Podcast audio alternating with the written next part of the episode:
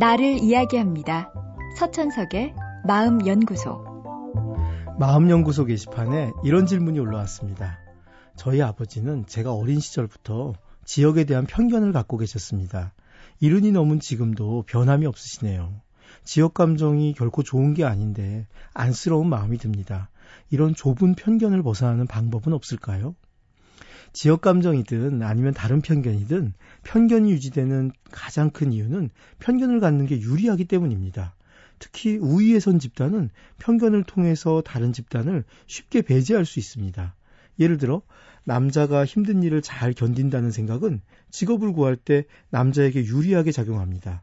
특정 지역 사람들은 겉과 속이 다르다는 편견이 널리 퍼져 있다면 그 지역 사람들에겐 불리하지만 결과적으로 다른 지역 사람들에겐 유리합니다. 인간의 두뇌가 처리할 수 있는 정보량은 한계가 있습니다. 그래서 단순하게 처리할 수 있는 건 가급적 단순하게 처리하려고 합니다. 예를 들어 화려한 버섯이라고 다 독버섯은 아니지만 화려한 버섯은 독이 있다고 기억하면 쉽겠죠. 버섯 하나하나 따로 알아두려면 훨씬 어려울 겁니다. 이런 인간의 사고 경향을 인지적 구두쇠라고 합니다. 구두쇠는 되도록 돈을 안 쓰지만 인지적 구두쇠인 우리 인간은 가급적이면 머리를 안 쓰려고 합니다. 흔히 하나를 보면 열을 안다고 하죠. 하지만 정말 열을 다 알 수는 없을 겁니다. 그런 생각을 갖고 있다면 실수할 수가 있겠죠. 하지만 우린 실수한 건 쉽게 잊어버리고 그것이 맞았을 때만 기억해서 기존에 갖고 있던 편견을 강화합니다. 게다가 누구든 잘못할 수 있는데 다른 사람이 잘못하면 상황이 그래서 그러려니 하고 넘어가면서 편견의 대상인 사람이 잘못하면 역시 내가 가진 편견이 맞구나 하며 또 자기 편견을 강화합니다. 결국 편견은 점점 더 강화가 되죠. 이런 편견을 해소할 유일한 방법은 충분한 접촉입니다.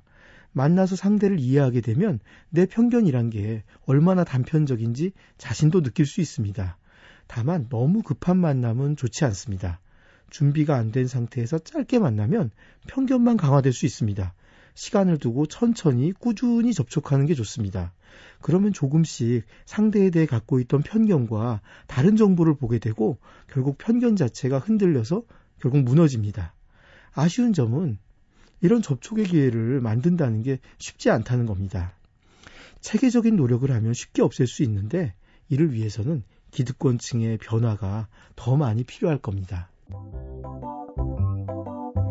서천석의 마음연구소. 지금까지 정신건강의학과 전문의 서천석이었습니다.